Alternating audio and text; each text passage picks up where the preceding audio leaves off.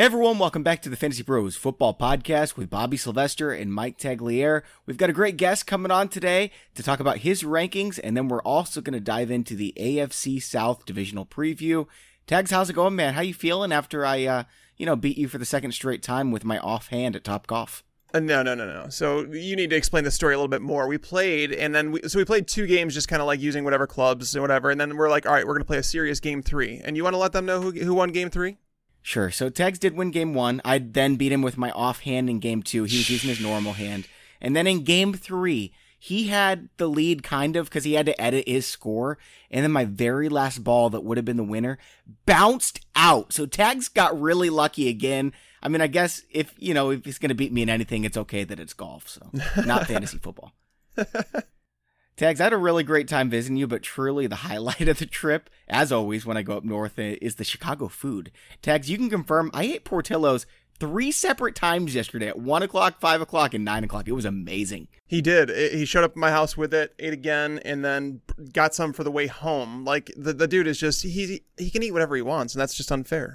Yeah. Anyway, our guest today, I just mentioned him, is uh, is Jared Smola of Draft Sharks. He's on Twitter at SmolaDS. Jared, everyone who goes to your Twitter immediately wonders the same thing. So I'm going to put you on the spot here. Are you actually the child of Tom Cruise? Be honest. no, I'm definitely going for the Top Gun look in my profile picture. it's good, man. You nailed it.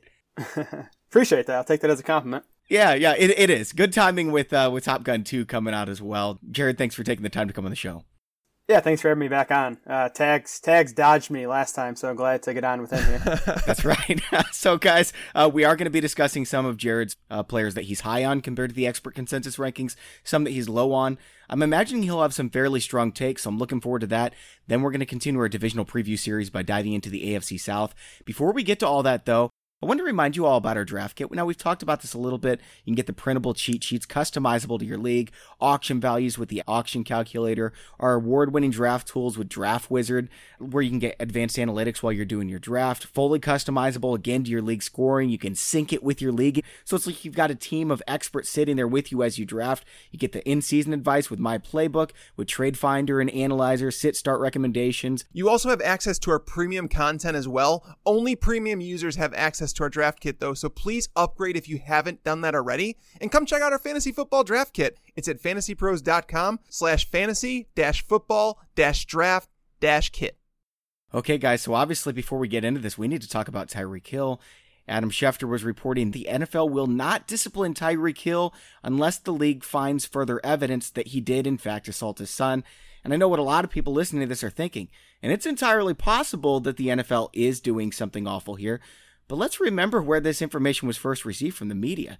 They've flat out lied to us a bunch of times, embellished stories both intentionally and unintentionally many more times. If you want to believe their reports, I can't stop you. Let's remember, though, that the law enforcement also looked at this case, had no proof of assault to press charges, and I agree that his phone conversation was incredibly disturbing and should have warranted a suspension. And look, I'm not saying Tyreek Hill's a good guy. Not saying he's innocent.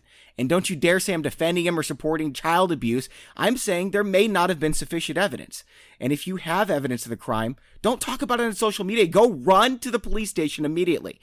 With all that said, guys, it is our job to give advice on how to win your fantasy league, and Tyreek Hill is going to play a full season unless evidence comes out. So, Jared, you first. How high up in your draft board is he going? I actually updated my projections when the news broke and Tyreek Hill came out as my wide receiver three. I always, you know, kind of massage my rankings based on projections. I don't just go straight projections. So I think I think still factoring in some of the risk that you know maybe something else does come out. Maybe he is still suspended at some point. I I have Tyreek Hill at wide receiver six right now, right behind those big five guys. Tags, what are you looking at? That's exactly where I have him. Uh, wide receiver six. You know, like if you have, you know, Antonio Brown, he's going to come up with some ups and downs. I think he's talented enough to make it work, but at the same time, you're not going to get the week winning performances that you do out of like you do, like you do Tyreek Hill. He's a guy that I've stopped trying to guess regression. He's the exception to the rule, and it, it's difficult to see that that you know trend going down. You know, he's back on the team. Patrick Mahomes, obviously a young quarterback, going to keep growing. Uh, Andy Reid is a coach. That defense is terrible. They're going to have the pass attempts again, and Tyreek Hill just breaks efficiency. So uh, as the wide receiver six behind those other guys, as you know, Jared mentioned. It's uh, that's clear cut where I have him. I feel pretty good about it. I could see him anywhere from four to about eight. I could see him maybe going behind Antonio Brown and AJ Green. I've got him at four, just ahead of Odell Beckham and Michael Thomas, just ahead. It's really close with those guys, but he doesn't reach the tier of I've got Julio Jones one, Davante Adams, DeAndre Hopkins three, and I know a lot of people don't have Jones that high, but uh, Jared, let me ask you this, okay? How many more touchdowns? Hopkins is going to have more touchdowns than Jones, right? Would you agree with that, Jared? Oh yeah, for sure. I, I mean, not, yeah. how many more touchdowns would you guess though? Uh, I have the projections right now: eleven for Hopkins, eight for Julio. Okay, so about three. That's what they over the last five years. Hopkins has averaged, you know, almost three, 2.7 more touchdowns per season. But Julio averages 13 more receptions, 317 more receiving yards. He's going to have to put up like six extra touchdowns if they keep those same trends. Tags, do you think he does it, or uh, do you have Julio number one? No, I have Julio number three. I have Adams number one, Hopkins two, and, and Jones three. So I mean, those are the those are the top three. If you want to tell me you want to take Jones, that's fine. Eh, the bottom line is that you're gonna, if you want one of those guys, you have to draft him in the first round. Agree. Yep, I agree with that. I've got Adams number two, Hopkins number three.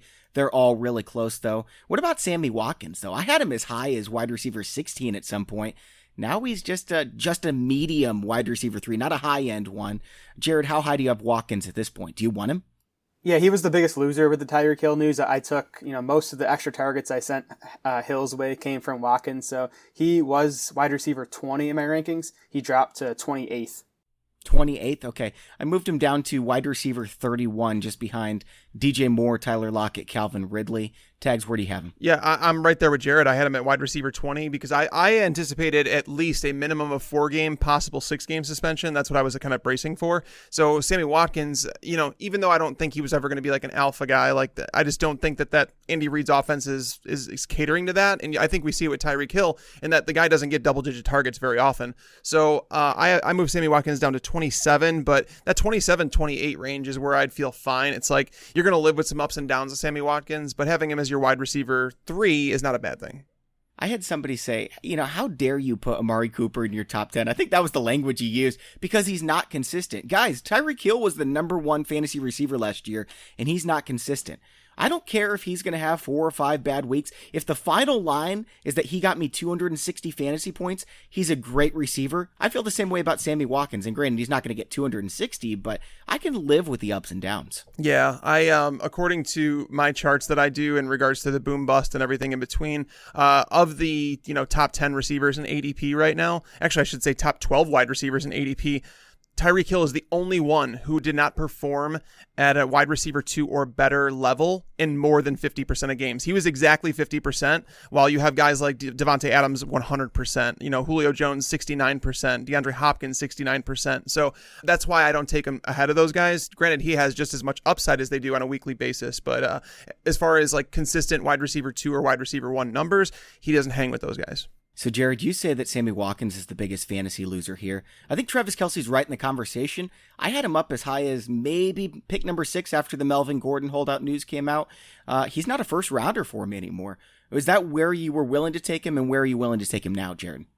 Yeah, he he moved down, uh, you know, a few projected points for me, but still easily my tight end one. So I was willing to take him anywhere from like six to eight. Now he's probably more back half of the first round, but to me, he's still a first round pick, maybe like in the 10 to 12 range. Tags, you were fairly high in Kelce, not quite as high as me. Are you still taking him in the first? Oh uh, no, he's out of the first. He was like he was right that like the turn guy. That's where it's like I would have felt comfortable taking him. I just don't like the position it puts me in at the other positions. Like it, on the turn, you're already kind of screwed because you're forced to reach for players that you want more than you'd probably have to if you were in the middle of the draft. I, I'd probably take him as like the 15th player off the board. I mean, I know that's not falling too far, but that's probably around where I'd take him.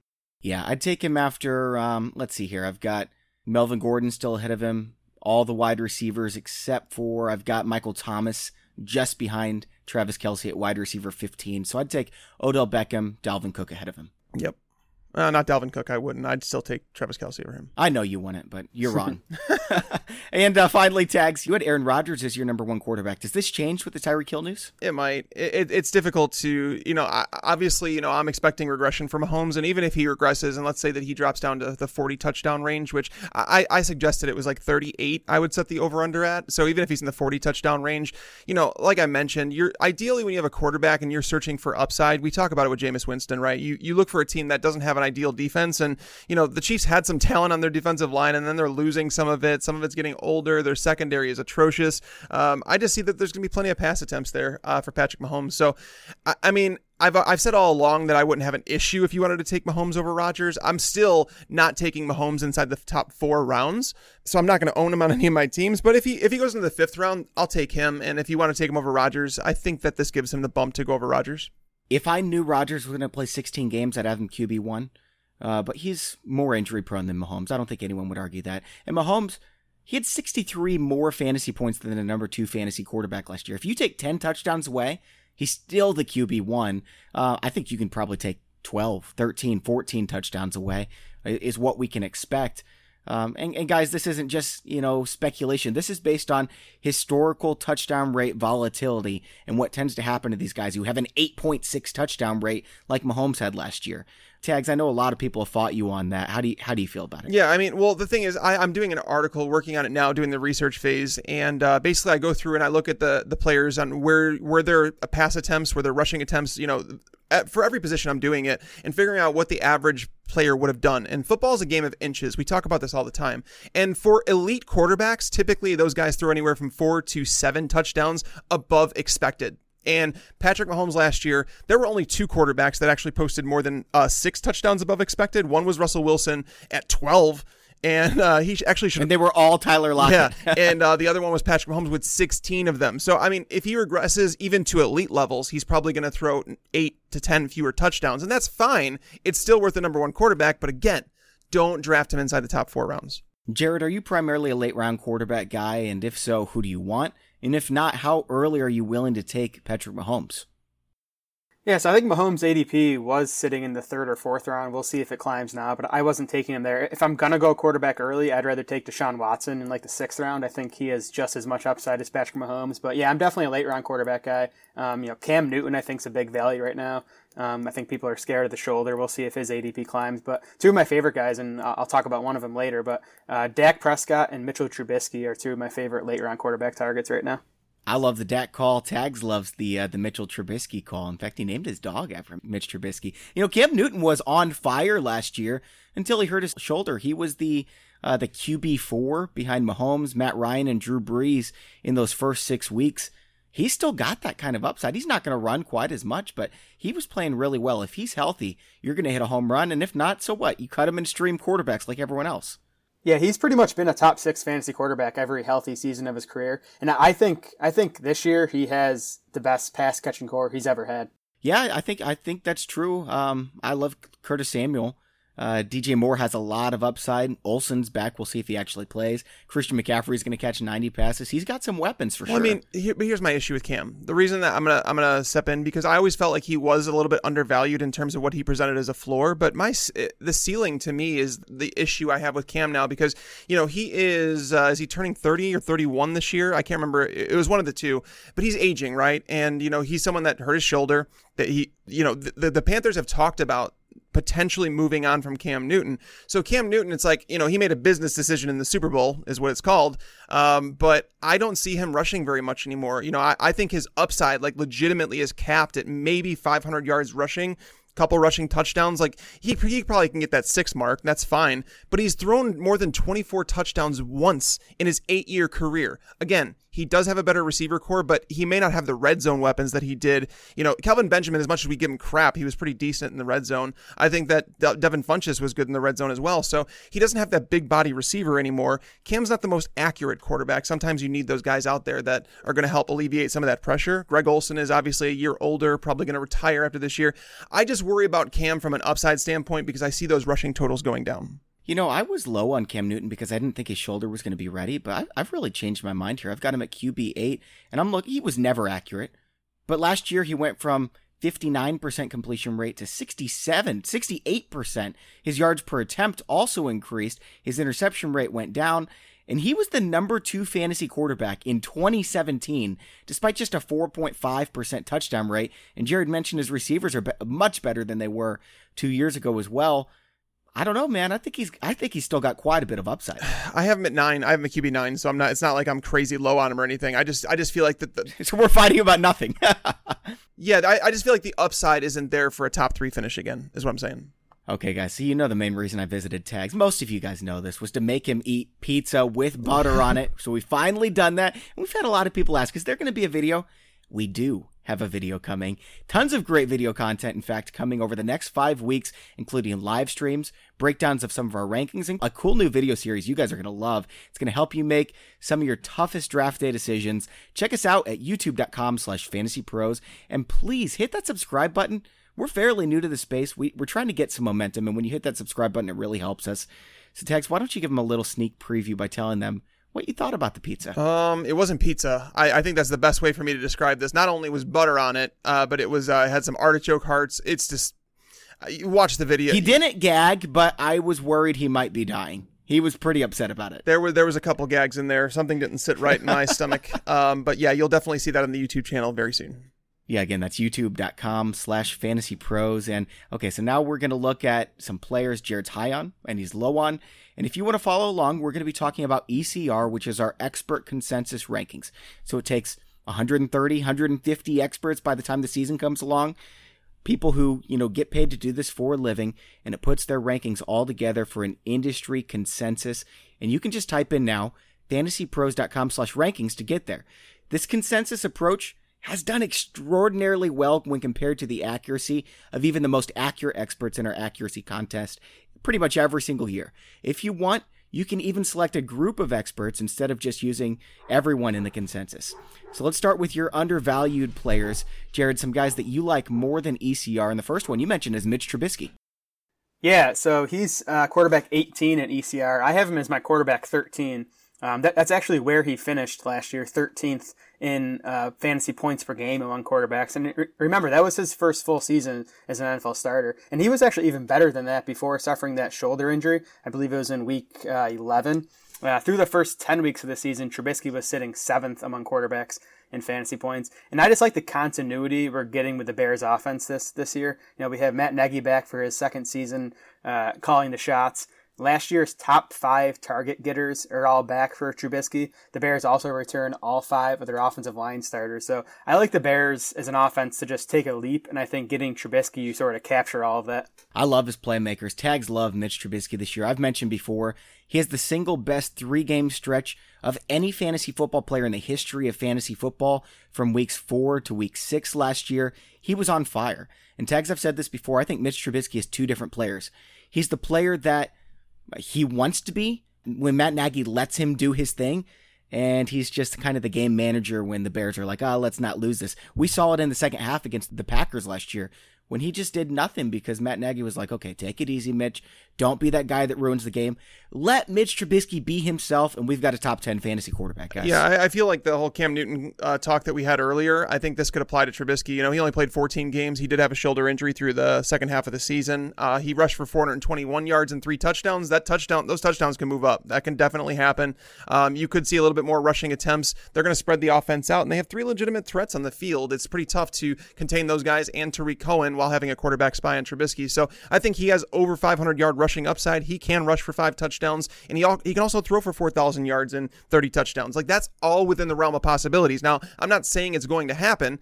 I feel like the trajectory of his career can take him there, and that's why he's definitely definitely undervalued. I have him as my QB 12, so you and I are in the exact same space, Jared. I've got him over Russell Wilson, guys. I don't have him as high as you guys, but uh, that just shows how low I have Russell Wilson. Yeah. And I know I'm not alone in the industry. I've seen JJ talk about it as well. It's it's difficult to like Wilson in terms of like a pure upside standpoint anymore. Um, but he is still he's still really consistent, uh, and it's just difficult to pass on that at the quarterback position. Well, yeah, if you want to bet on an eight percent touchdown rate again, he's consistent. I guess that's fair. All right, let's move on to your next undervalued player. I love this, Jared Chris Carson. Yeah, he's running back 25 in ECR. Um, I have him as my running back 18 in half PPR. Listen, I, I expect Rashad Penny's role to grow this season, but let's remember Mike Davis is leaving behind 112 carries and 42 targets. So I sort of expect Penny to just take that volume over, and Carson's role can pretty much remain the same. He carried 247 times last year in 14 games. That was the seventh most carries in the NFL. And Carson was just awesome last season. He averaged 4.7 yards per carry. Um, he was 10th in Pro Football Focus's elusive rating among 47 qualifying running backs. So I don't really see a reason for the Seahawks to scale back his role. You know, if he's healthy, I'm going to be drafting Chris Carson everywhere by the time most of my drafts come up. At this point, I'm just kind of holding my breath, wondering what's actually happening here. I mean, remember, he was RB 14 last year in standard leagues, and he only played 14 games. He averaged more fantasy points per game than David Johnson. Um, he, he had a great season, guys, and he was amazing at the end of last season. I mean, you want to talk about Derrick Henry? Uh, Derrick Henry was amazing, but nobody played Derrick Henry. In the final three weeks, it was Chris Carson who was league winner. Yeah, Chris. Car- if I knew Chris Carson was healthy and that he could withstand like a, a, big workload, I would draft him as a top 18 running back. Like he, he's a guy that has top 12 upside all day. Um, they're going to run the ball 30 plus times per game, so there's room for both production for both those guys. So I, I love the idea of Chris Carson. The health is the only thing that scares me. You know, Jared, I've been uh, hoping we would have something to fight about, but both Tags and I like Trubisky and Carson, just, you know, as long as Carson's healthy. The next one, Tags and I are Geronimo Allison guys. Now, I like Marquez Valdes Scantling as well, but do you think he's the number two for Green Bay? That's what we're hearing. Uh, that's what I, I heard at least in spring that you know M- MVS is running as the outside get and Allison as the slot guy, and Green Bay is going to be in three wideout sets most of the time. So Allison's basically a starter too. I just like the upside on Valdes Scantling a bit better. You know, he, he's the second year guy. He's the guy who I think is more likely to take a big leap this season versus uh, Allison. So right now I'm looking at it, and his ECR is wide receiver 47. Just how high do you have him, Jared? He's 39th in my rankings. Okay. Okay. I've got him number 46 right behind uh, Keke Coutee, Anthony Miller, Will Fuller. Tags, where do you have him? Uh, yeah, I have him right at, just outside the top 50, but I mean, he's he's right around that range where it's like if you want to attach yourself to someone that has some upside. I'm I'm waiting to see what happens in Green Bay. I remember last year, all the beat reporters there. That's why I don't really trust them. Is that all of them were telling us that you know the reason Geronimo Allison's ADP was in the gutter was because none of those guys those guys refused to admit that Geronimo Allison was going to start. So now it's Marquez Valdes Scantling, the guy who Aaron Rodgers didn't like the second half of the last year. Now it's a new offense, so I'm not I'm not can't it be both of them? Like tags, if you like Aaron Rodgers as your QB one, we know Davante Adams is going to eat. We know also that the wide receiver two and wide receiver three in the system have been fantasy relevant every single season he's been healthy. So why not both of them? But I just don't understand why the talk is about MVS on the outside and Allison in the slot. Like Allison played four games last year and he was in the slot 10% of the time. He's not a slot receiver. He's not that guy that you can, he's not a movable chess piece. Whereas Marquez Valdes Scantling arguably fits the big slot role and he excelled in it last year. He was really good with his slot targets. I have no idea. If this is what Matt LaFleur is doing, I mean, this could be his death. Um, I've talked about my concerns about Matt LaFleur and the fact that he didn't do enough with the talent they have in Tennessee. And if he puts Geronimo Allison on the inside, I have serious doubts about how, his offense and how it's going to run. So I, I'm convinced that he is just um, a puppet for Aaron Rodgers. And if Aaron Rodgers says Geronimo Allison goes to the slot, Geronimo Allison goes to the slot. That's the thing is Roger. I don't think Rodgers wants him there. Rodgers trusts Allison on the outside. That's where he's been. That's where Allison's played well. So I, I don't understand it at all. So I'm waiting to see what we see in the preseason because you're going to see Rodgers play minimal snaps, and you'll see if John, John Allison's out there on the perimeter. Matt LaFleur was with the Rams, and I think he, he might sort of try, be trying to build the Rams wide receiver core in Green Bay, and I think MVS sort of gives you that speed that the Rams have in Brandin Cooks, and then Geronimo Allison sort of the big bodied slot guy like Cooper Kupp. Yeah, unfortunately, Matt LaFleur didn't really make it work in Tennessee. Like he didn't use Corey Davis like he would have Robert Woods. Like that's the thing is like I know people tied uh, LaFleur to the Rams and that he was technically their offensive coordinator. It's a lot different when you have Marcus Mariota and Aaron Rodgers, man. well, no, no, I, I I know that, and Rodgers will make him look better. I get that. Like Baker Mayfield looked made Hue Jackson look better. I get that. But what I'm saying is that I don't think Matt LaFleur is Sean McVay. I, I know he was a coach there. I know that he was titled the offensive coordinator in 2017, but he didn't call plays. That was McVay's job. And if that's the case, then we should be looking to Cincinnati for some more value. I just, I really just don't trust him right now. And again, I the beat reporters let us down last year. I was sticking to, to Allison all year because I felt like Allison has earned Aaron Rodgers' trust, and that's how he works. So but even if there's a 30 70 chance that Marquez Valdes Scantling starts, wouldn't you rather have him than Christian Kirk, who has no upside? Will Fuller, who's probably the number three in Houston? Jamison Crowder, Michael Gallup, DaeSean Hamilton? Oh, the last three guys, I'd rather have him over. Yeah, but I, I'm taking a chance on this upside. I think Bobby, you were right when you said you can you can draft both these guys. They're both going late enough. Take them both. One of them is going to emerge as the guy. The Packers' number two wideout has finished top 36 in PPR points in six of the last eight years. So I think there's a good chance that either Valdes-Scantling or Allison is going to finish the year as a wide receiver three. Yep, I agree with that. All right, next name we have not even talked about yet. Well, Tags, we've talked about him just a little bit in passing, but um, we don't have him ranked especially high. So I'm excited to hear what you have to say, Jared, about Tyrell Williams and the Oakland Raiders. Yeah, I've been on a Tyrell Williams crusade over the last few days here. I think he, I think he might be the most undervalued player in fantasy football right now. So um, ECR has him as wide receiver 58. I him I have him as wide receiver 38. So I'm you know 20 spots higher. I think the guy's good at football. First of all, he he was super efficient with the Chargers. Um, among 68 wide receivers with 100 plus catches over the past three seasons, Williams ranks sixth in yards per catch, fifth in yards per target. Um, he's 27 years old, so I think he's just in the thick of his prime. The Raiders gave him a lot of money. He's getting paid as a, as a top 20 wide receiver. So I think that basically guarantees that he's going to be the number two wide receiver there. We know Antonio Brown's going to hog the targets, but Oakland has very little behind Williams at wide receiver. They have a big question mark at tight end. So I think there's a pretty clear path for Williams to see 100 targets. And if you give this guy 100 targets, I think he's going to crush, uh, you know, that wide receiver 58 price tag. I have held such a grudge against Tyrell Williams for all these years. Now I'm looking at his stats. Oh, he did a lot with a little. 60, 65 targets last year. He had fewer targets than Tyler Lockett. Well, he was also bad last year. He was a, a wide receiver three or better 20% of the time. He was terrible. Like, he wasn't rosterable last year. Yeah, because he got because he got 66 targets. I mean, it, it's, t- it's tough. Yeah, he's a boomer bust player, but I mean, he is the clear number two now.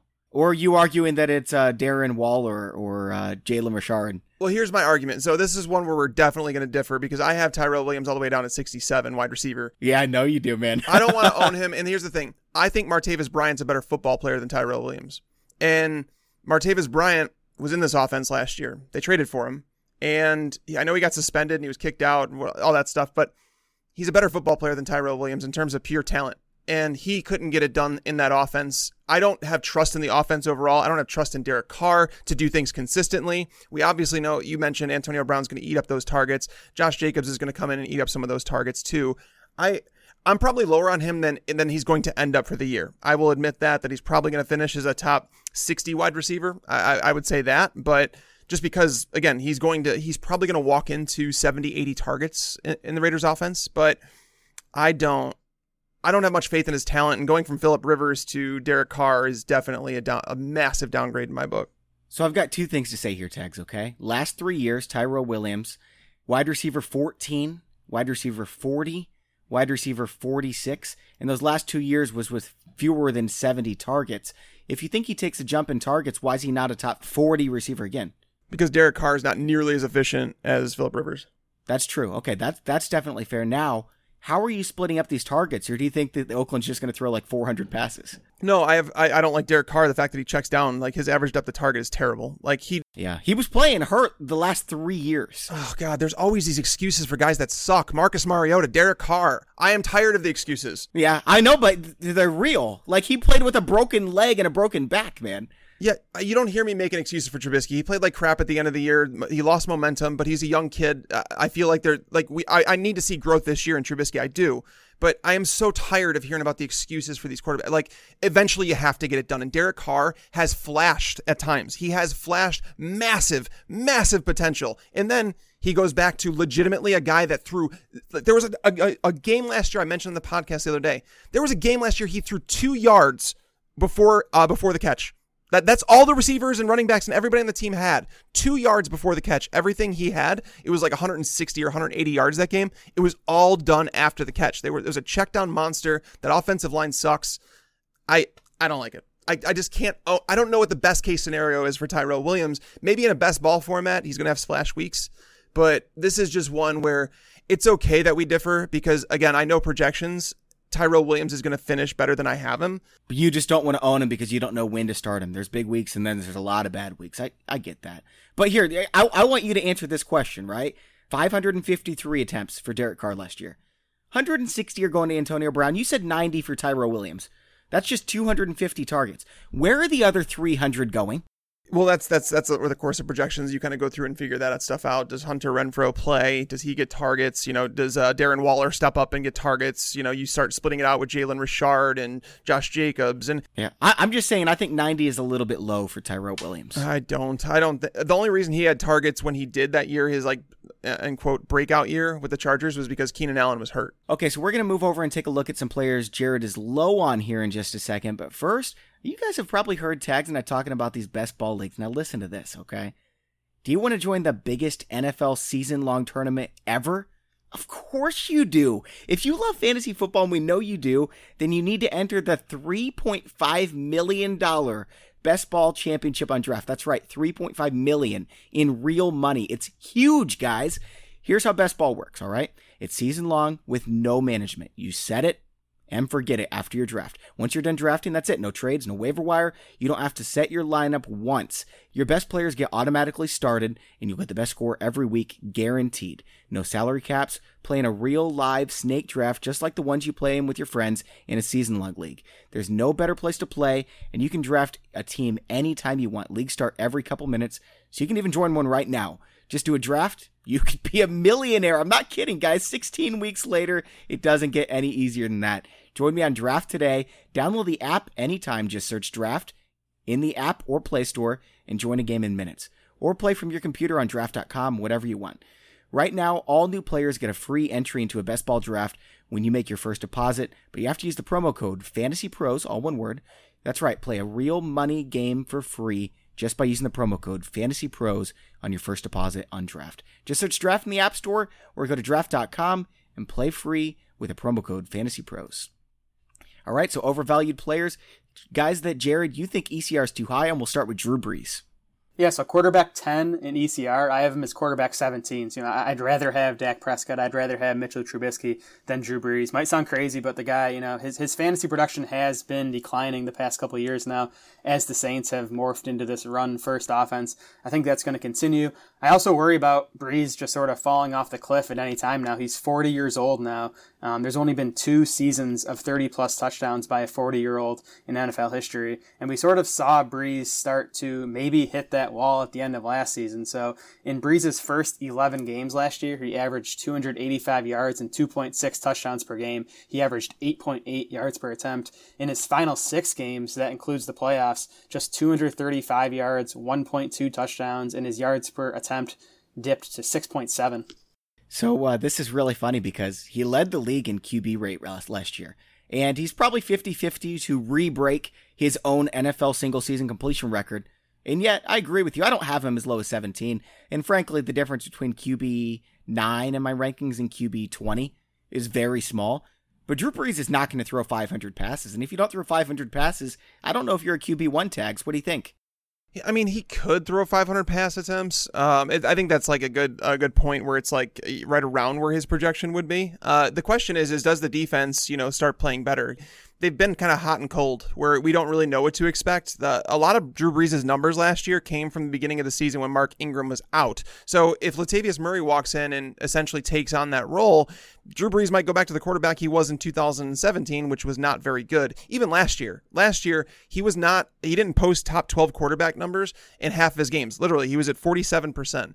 So he was, uh, he's basically a below average QB1 right now. And it's, he finishes the QB eight with those big weeks at the beginning of the year when Ingram is out. So I'm not quite as far to the extreme that Jared is, but I, I understand exactly what he's saying. And it's like we, we always talk about Tom Brady's going to decline at some point, And it's like we see these players continue to do it. And eventually it's going to turn into that Peyton Manning scenario where you're like, oh, this sucks. You, you don't want to root for those guys, you know, to decline. And Brees, again, 74.4% of his passes he completed last year. That number is going to come down too. So maybe. Uh, you said the same thing last year about 72%, I'm sure when he set the NFL record. I probably did. Um, but se- Jesus. Uh, but yeah, I mean, Brees. He's amazing. I think I, I have him down at number 12 or 11. And um, someone told me I was nuts to have Jameis Winston ranked over him, which I don't think is crazy. It's fantasy football, guys. I want to clarify something you said. He didn't suck last year.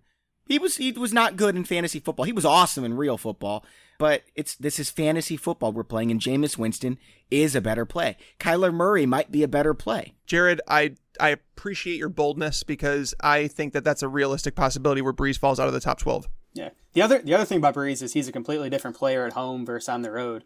Um, you know, at home last year, he actually did still produce as an elite fantasy quarterback. I think he was like top three in points per game, and he he honestly might do that again. But on the road last year, he was like outside the top twenty five quarterbacks. He, he's he's basically unusable when he's on the road. And if I, if I'm drafting a quarterback, even at quarterback ten, I want to be able to use that guy more than you know eight weeks out of the year. And I, I think when Brees is away from home this season, you're you're not going to want to use him. Wouldn't it be nice if you know the NFL just catered to fantasy football players and gave us a complete different schedule with the Saints and the Steelers, so we could use Big Ben at home eight weeks and Drew Brees at home eight weeks. That'd be a great player. That player would probably finish number one among quarterbacks. Yeah, it probably would, wouldn't it? Okay, let's move on to a name that Tags and I have been moving down our boards lately just because we don't see the upside as much with Marlon Mack not catching passes.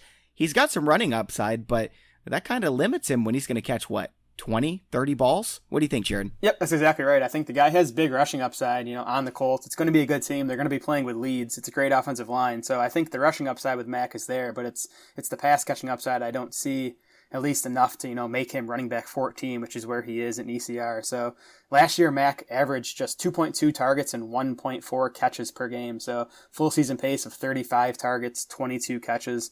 Those marks would have ranked 34th and 42nd among running backs. So it's going to be tough for him to finish as a top 15 guy unless that passing game role grows. And I don't think it's gonna because he wasn't good in the passing game last year, and they still have Nyheim Hines and they added Parris Campbell. Here's the league leaders from last year, top 10. Okay, Gurley, Barkley, McCaffrey, Kamara, Elliott, James Conner, Melvin Gordon, James White, Joe Mixon, David Johnson. Okay, how many of those guys have to deal with a third down running back? None of them. Not absolutely none of them. And that's why it's like when you start looking at the league leaders year over year, and you have to go back to like LeGarrette Blunt in 2016 when he scored 18 touchdowns to find someone that has caught like less than 30 passes that finishes a top 10 running back. And uh, I'm sorry, it's just not going to happen with the Colts. Andrew Luck is there. They're going to pass the ball quite a bit. So yeah, I, am with him on this. I, I feel like Mack is going to offer a solid floor because he's going to run the ball a lot. They have an awesome offensive line. They have a lot of scoring potential, but the no third downs is a is a big problem.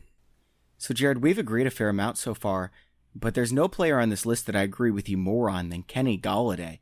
I can't believe how high he's being drafted. Marvin Jones is coming back, guys. Marvin Jones was their wide receiver one when he was on the field. Yeah, this one pains me because I love Golladay as a player, but I it's it's a volume problem for him. And the, the biggest thing is Darrell Bevell coming in as offensive coordinator, and he's one of the run heaviest play callers we have in the NFL right now. So I think Detroit's passing volume as a whole is probably coming down, and then Golladay's target share is probably coming down a bit too, like you said, with Marvin Jones back. So Golladay saw a 30% target share over the final six games of last season. That was with that was with Marvin Jones injured and Golden Tate you know, traded to Philly. Um, over the first nine games, Golladay saw 18% of the Lions' targets. I think he settles somewhere somewhere in between 18 and 30. You know, probably low 20s is where I have him, but you know that that's not enough to make him the 18th best wide receiver unless he you know posts these huge absurd touchdown rates or huge yards per catch, which he could because he is a great player, I think. But I'm just not willing to bet on that. You know that third tier of wide receivers with you know Adam Thielen, Stefon Diggs, Brandin Cooks you could maybe put Robert Woods in there. After that, it is just chaos. I mean, there's there's a huge drop off.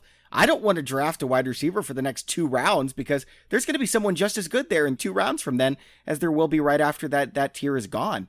Tags, what do you think about this? Who are you taking in this range? Robert Woods. I'll take Woods over him all day. I'll take Edelman over him all day. I'll take Brandin Cooks. I've seen Brandin Cooks go behind Golladay, and I, I kind of laugh, and I'm, I'm, I'm happy about it. I'm not saying take Golladay. I'm just saying like I don't like any. I don't like Cooper Kupp in this range. Tyler Lockett uh, Calvin Ridley in this range. It's it's I, I can't understand taking these guys in the fourth round. Yeah, in the fourth round, it feels like a bit of a reach for the guys that you just mentioned. But Woods, I would take Woods in the fourth round. I'd take Cooks. Golladay is, I mean, I understand the reason that people want to like him. I really do. But the concerns about the offense are real. Um, Danny Amendola could be like Matt Patricia's pet, where it's like you know it's one of those signings where it's like, damn it, we should have known this. We really should have known it. um, and Matt, you know, Matt Stafford is traditionally targeted as slot receivers an awful lot, and I think Amendola can be fine in that role. So yeah, I'm, I'm, I'm with Jared on this one. Okay, guys, we saved the best one for last. We are going to fight. Are you ready for this, Jared? Mike Williams. You hate him. Why? Yeah, I think he's he's woefully overvalued really at wide receiver 28. I have him at wide receiver 36, and it's sort of like with Golladay. It's a it's a target problem. Um, you know, people see Tyrell Williams is gone and think, you know, Mike Williams is going to see a ton more targets this season. Hunter Henry is better than Williams. Exactly. And Tyrell only saw 66 targets, so that's not a huge, you know, leftover piece. And Hunter Henry is coming back to take most of those. So, you know, Mike Williams saw 66 targets last year. I have him for 90 targets this season, so that that's you know 48th among wide receivers in my projection. So tough for a guy seeing that type of volume to finish up at wide receiver 28 where he is right now in the ECR. Yeah, he's got to get the targets. I think there's a lot of upside here. That's why I like Mike Williams. He could be a bust though. It, it's definitely possible. Or tags, do you think that he's a lock to you know pass 100 targets and and get those 8, 9, 12 touchdowns. Well, I think he belongs in the range that he's being drafted. I don't think he's a for sure like top 20 guy. I, the reason that I'm drafting Mike Williams in that range over guys like you know like a Sammy Watkins or a DJ Moore is because I feel like the ceiling for Mike Williams is legitimately a top 12 fantasy wide receiver. You know, Keenan Allen was considered injury prone and then he stayed healthy last year and nobody talks about it. If something happened to Keenan Allen, Mike Williams walks into a massive role. Like he's seeing 140 targets. That's happening. Mike Williams also has natural career progression happening, you know, in terms of of like Tyrell Williams, some of those targets are going to be available, but Mike Williams as a player, he's naturally growing into the team, growing into a role, and they're eventually getting him more targets, especially when he does what, you know, what he did with them last year, scoring 10 touchdowns on 66 targets. It's kind of unheard of. And he is going to have touchdown regression 100%. Uh, he, that's not going to happen, but can he score 10 touchdowns on 100 targets? 120 targets? Yes, absolutely. So even if that regression's there, it's possible he takes a step forward. I just think that he, his his price is fair because of the range he's going in. Like if you told me that you're going to draft him over Robert Woods or you know someone like that or Julian Edelman, I'd be like you're crazy just because those guys are proven commodities. Whereas like the other guys in here, it's everybody waiting for the, the player to take a step forward, like the Golladays, the the Godwins, the Calvin Ridleys, Tyler Lockett's. Those are all guys that they they're really not proven commodities at this point. So I think Mike Williams definitely belongs in that conversation. And playing with you know Philip Rivers definitely doesn't hurt. Tags. I think uh, if it wasn't for you and I. ECR might be closer to Jared because I've got him at wide receiver 23. How high do you have him? I bumped him down below like Allen Robinson because like I, I think I have him at 24 right now. So I um well I have him below Allen Robinson too, but I've got Robinson at 18. Yeah, I have Robinson at 22. So I mean I Williams at 24. Like I said, I just feel like the upside is there for him to have a big season. Yeah. And like I said, after wide receiver 17, Robert Woods, I think there's a huge drop off and not much of a difference between 18 and 35 in my rankings. So um, I would just wait at wide receiver at that point, and maybe he'll still be on the board. And if he is, I'd like to get him. Uh, Jared won't, and that's fine. Now we're going to move on to the AFC South divisional preview. Before we do, though, I wanted to tell you about a new sponsor that's helping support the Fantasy Pros Football Podcast, Manscaped. They're number one in men's below the belt grooming. Manscaped offers precision engineered tools for your family jewels. Folks, in college, me and three of my friends went to pick up our last friend to go down to spring break. We texted him like, "Hey, we're here." He said, "All right, I'll be right out." 10 minutes later, we're like, "What the heck is going on there?" So I went inside. The dude is naked, cleaning up a mess from nicking himself on his manhood. Don't be that friend, folks.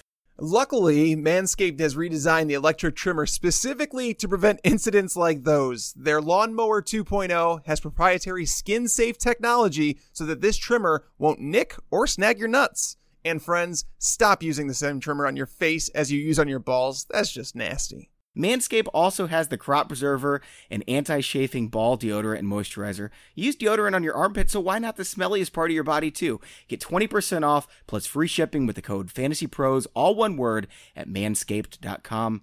Always use the right tools for the job.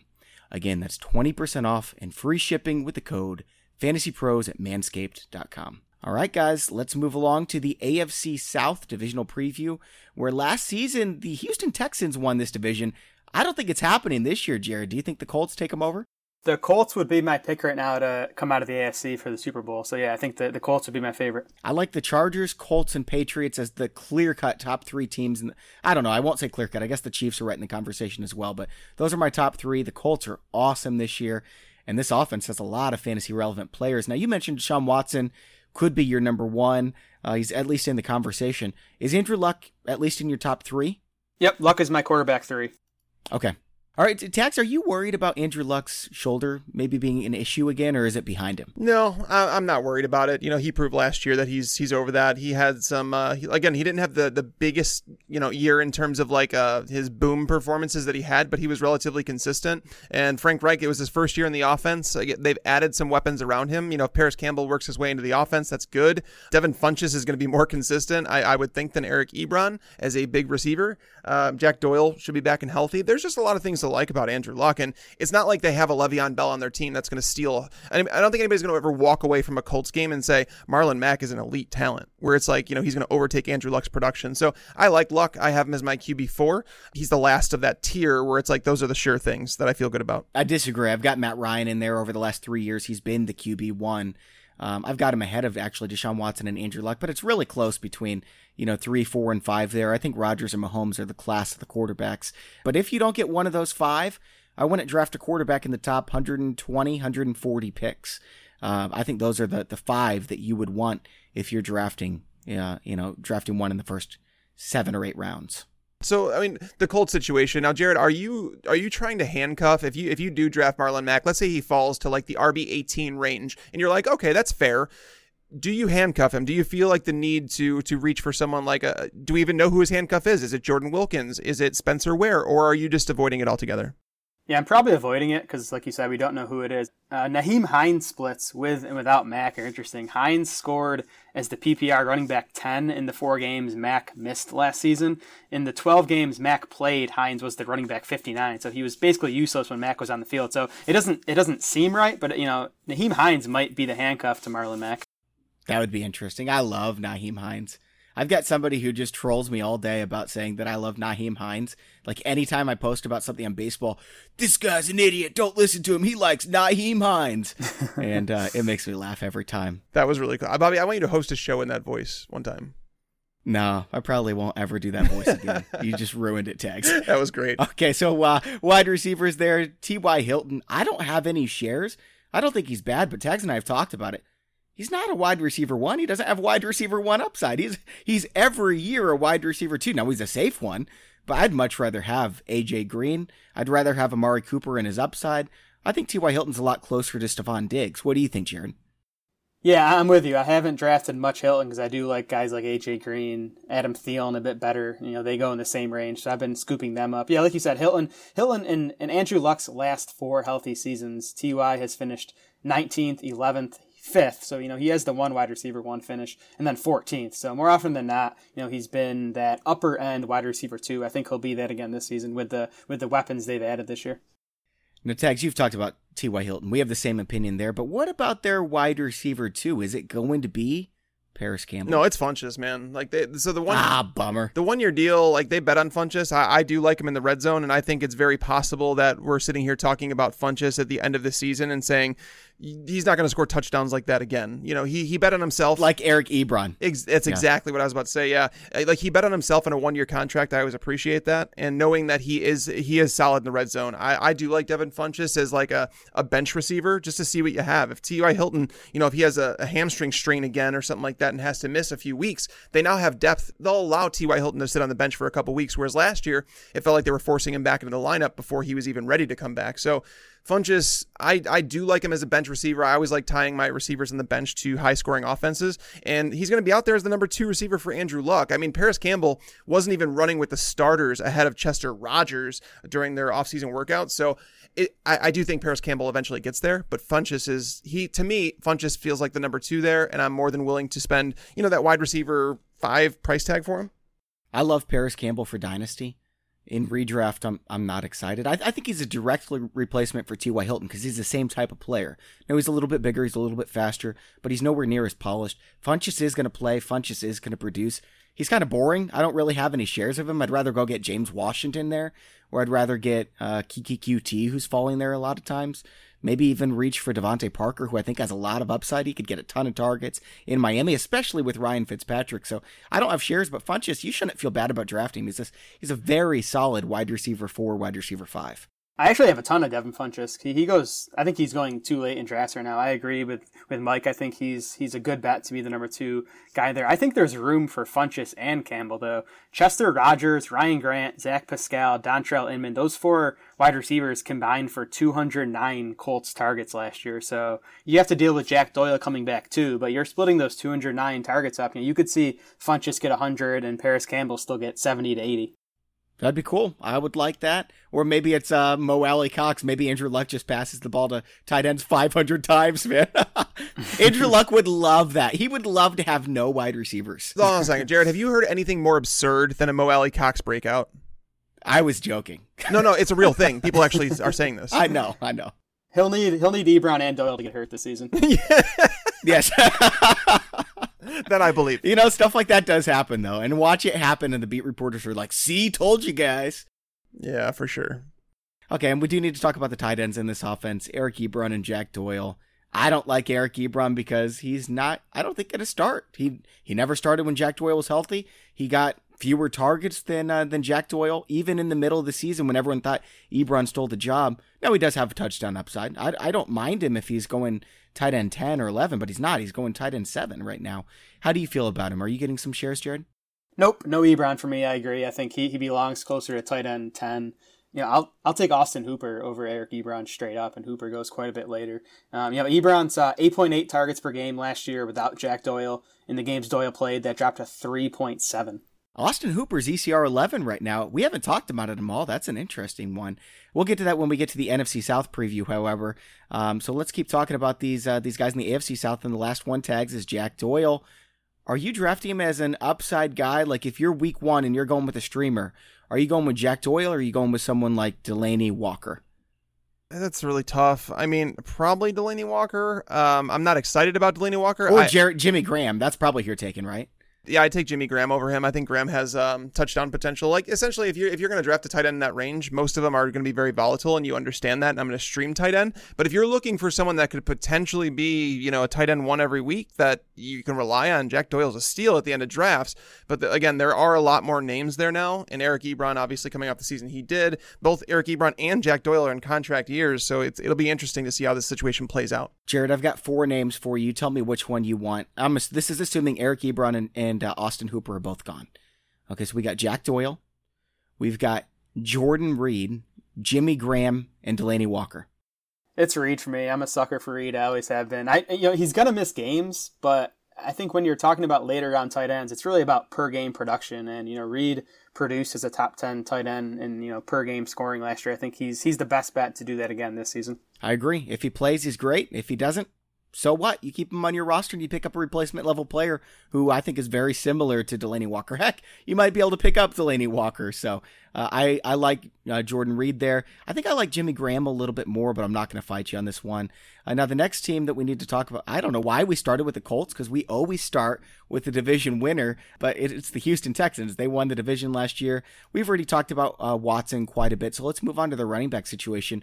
Where Texas growing a little bit fond of just taking Lamar Miller as his flex play. He's a safe producer, and he might even have a little bit of upside in this offense. Jared, what do you think? He's boring, but he, he's a nice. I think he's a nice running back three as sort of that weekly floor play. Um, Miller Miller finishes a top twenty four running back in eight different weeks last season. Only fourteen running backs had more top twenty four finishes, so he's not going to win you weeks. But I think I think you're just fine if he's in there as your RB three or flex. Tags, a lot of people are drafting D'Onta Foreman saying Lamar Miller's going to lose his job eventually, and if he gets hurt, Foreman's the clear cut guy he's recovering from an Achilles, which isn't really a thing. That doesn't happen. You don't recover from an Achilles or am I missing something here? Is it possible? Well, I mean, he's a year and a half removed, so he's probably as good as he's going to get from the Achilles injury, and he was young, so people think he could bounce back from that. But my issue with thinking D'Onta Foreman is going to bounce back to the even the player he was before his injury. D'Onta Foreman was never a player that was like a can't miss prospect, a guy that you could draft and say he's going to eventually take over the starting job. It was more like we're hoping that he becomes that. Um, but they had Lamar Miller on the roster for three years left on his contract, so it was like they knew that D'Onta Foreman was kind of like the depth chart piece there, hoping he'd eventually turn there. So I think that he's a, I think he was a fine talent. He's Benny Snell, and you're hoping for him to return to backup levels. But D'Onta Foreman, I'm not worried about him. I think it's it takes Lamar Miller injury in order for him to get you know more than eight touches a game. Are we excited about any of these tight ends for best ball leagues? Jordan Thomas, does he have any upside, Jared? Uh, no, I'm not excited about any of them. I think there's too many guys there. You know, you have Jordan Thomas, you have the rookie Kahale Warring, Jordan Akins, Darren Fells is there, and then the tight end has not really ever been a big part of Bill O'Brien's offense in Houston. No tight end has finished higher than 17th in PPR points under O'Brien, and there's you know these three wide receivers here. As long as those three guys are healthy, there's just not enough to go around for the tight end. Jordan Thomas, ECR 38. Nah, there's nothing there. Uh, now, the wide receivers. We know about DeAndre Hopkins. I talked about how I've got him wide receiver three. He's he's awesome, though.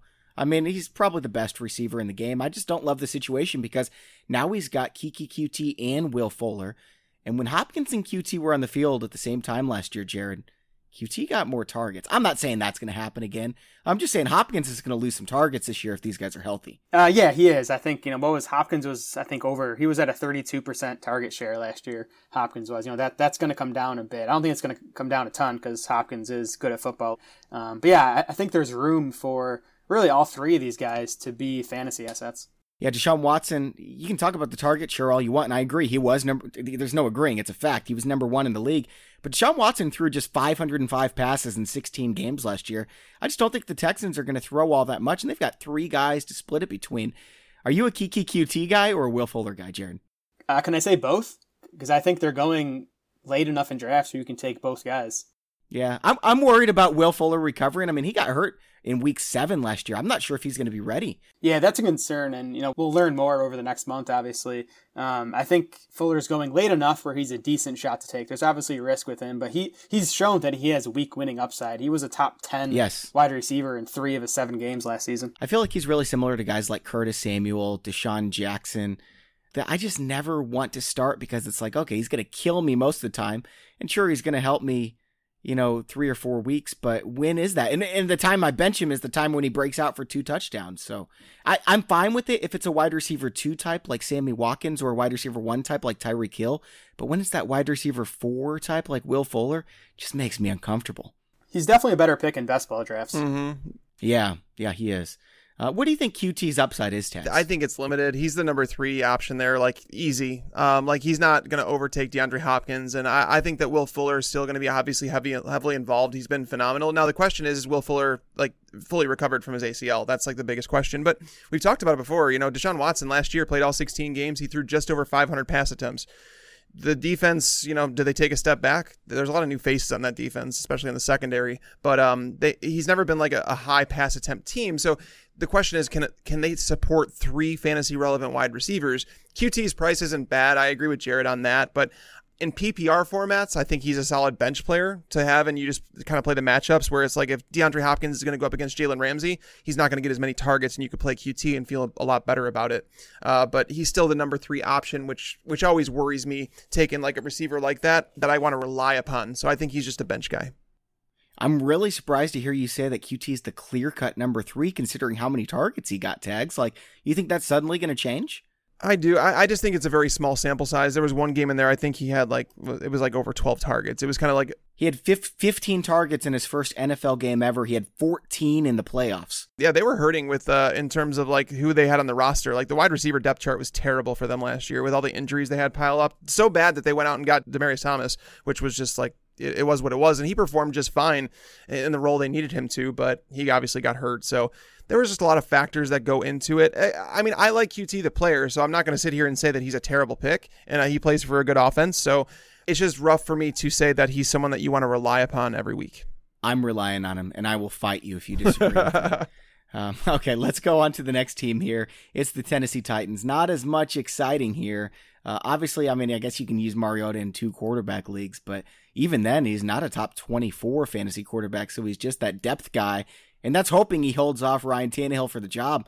I wouldn't be surprised at all if they move on, Jared. Yeah, I wouldn't be surprised either. And I, I was a big Mariota fan when he came into the league, but I, have definitely sort of jumped off the bandwagon at this point. I think the argument for him is that they've definitely upgraded the weaponry this offseason with A.J. Brown and Adam Humphries. But, I mean, he, he's a guy who might be a, a, spot starter at times this year, but I think in standard fantasy leagues, you're, you're not spending a draft pick on him. I don't think there's much upside. I do think there is some upside, however, with Corey Davis. We talked about him a little bit last show. Tags hates this idea because he thinks, ah, Corey Davis can't do anything in this offense. But if he's getting a 30% target share, I think anyone can do it. It's, it's his third year, too. Let's see what happens.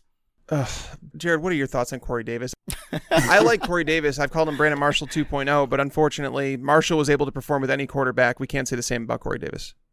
Yeah, like Davis, the player, um, don't love his spot here he saw 26% of the Titans' targets last season, which is a big number. He still finished just 27th among wide receivers in PPR points. And I think his target share probably comes down a little bit this year just because Adam Humphries is there, AJ Brown is there. So, you know, I'll take Davis is going in an okay spot. I'll, I'm okay with him as my wide receiver three, but I'm not excited about him.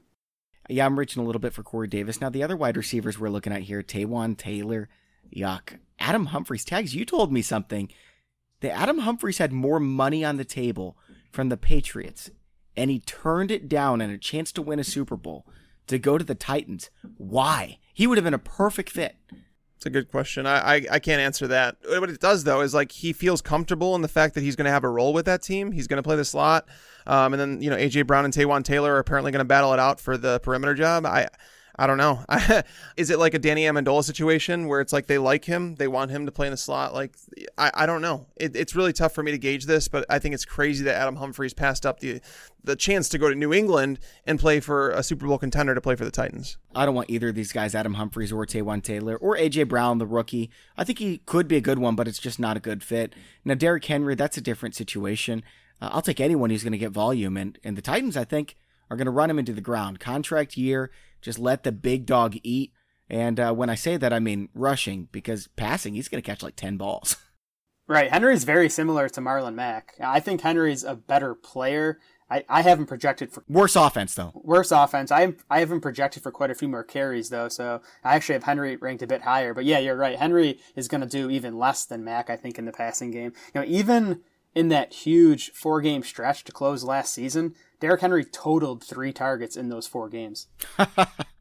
That's amazing. Tags, what do you think about his backup, Dion Lewis? Is there any upside here? He used to be great. All the stuff we're hearing about is that they're going to ride Derrick Henry. I, I understand that, but what about what happens when he drops a few passes? What are you going to do then? Like, I, I, it doesn't really add up for me. Um, so Dion Lewis, considering his ADP, he's a phenomenal play. Is like, especially in your like a PPR format, and you're looking for a guy to get through some bye weeks, you could plug him in your flex and be fine. Um, especially not drafting him though. Like, I'm not excited about him. Let's pretend they're playing a game against a high scoring team like the Chiefs or something something like that, where you know that there's going to be a lot of points scored on the board. They're probably going to fall behind. And that's the weeks you play Dion Lewis because Derrick Henry is not going to be on the field if they're down two touchdowns. All right, guys, finally we go to the Jacksonville Jaguars, which is crazy. They were one overturned call away from going to the Super Bowl, and then last year they finished fourth in the AFC South, five and eleven.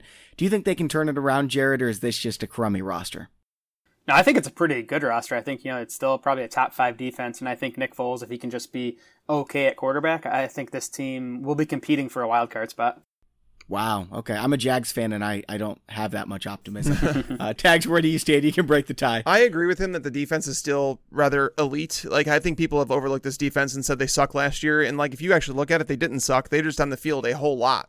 I, I argued, you know, back last offseason that they should have signed Tyrod Taylor and ran a run heavy offense, a guy that doesn't turn the ball over that much. Uh, instead, they stuck with Bortles and they paid the price. Um, and now they, they go to Foles, and it's like, well, they also everyone on their offensive line was hurt last year, yeah. and that certainly did not help the cause. If they're healthy this year, they have one of the better offensive lines in the league. Yeah, they've definitely been adding like you know building that offensive line over the years. So I, I don't have an issue with their offensive line. I feel like it's getting better. The question is, is like can Foles be better than just a game manager or not turn the ball over? I just don't know if the rece- the way that they've put the receiver position together there. I think it's a joke. Like are you really going to start DJ Chark uh, uh, opposite Chris Conley? Like, what are you doing? Well, man, they got Dede Westbrook. Everyone loves Dede Westbrook except for me. Uh, except for me as well. I don't think he's starting. Everyone's convinced he's going to get like 150,000 targets.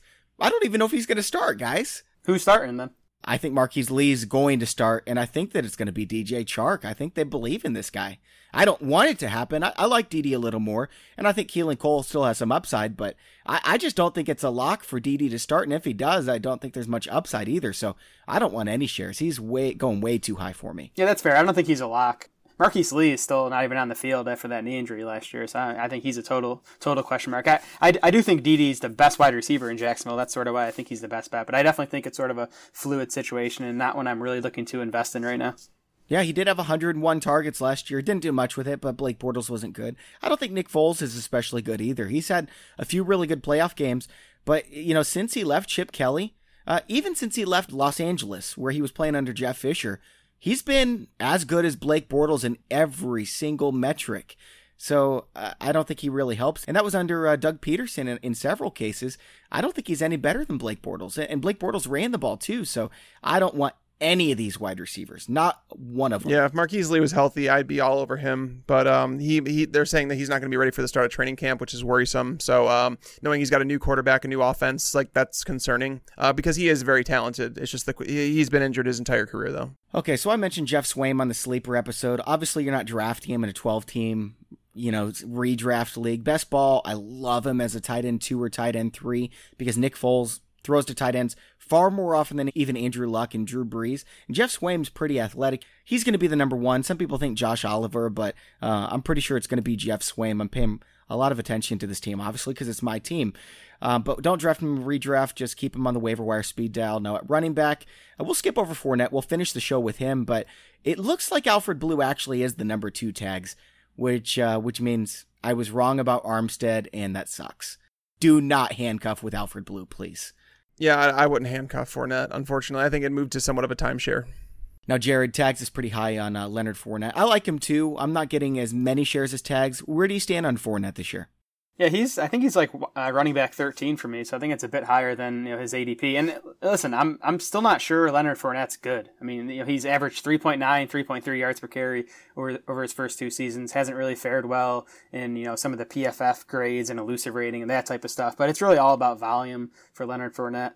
Um, you know, he's 12th league wide in carries over the last two seasons, despite missing 11 games. Holy cow! He also he, he does more in the passing game than people think too, and he's he's actually been better in the passing game than he has as a as a runner. So I think you know when he's on the field, he's you know one of the best volume bets in the game, and you know that that, that makes him a, a nice fantasy asset. Yeah, and Yeldon's gone as well. They're going to give him the ball as much as he can possibly handle. We'll see if he stays on the field, but when he does, he's going to be an RB1. And I just want to remind you all Todd Gurley in 2016, 3.2 yards per carry, under Jeff Fisher, he was horrible. The offensive line was bad. Then they went out, upgraded the offensive line. They didn't see, you know, the box stacked more than 20% of the time. Leonard Fournette sees the box stacked 55% of the time.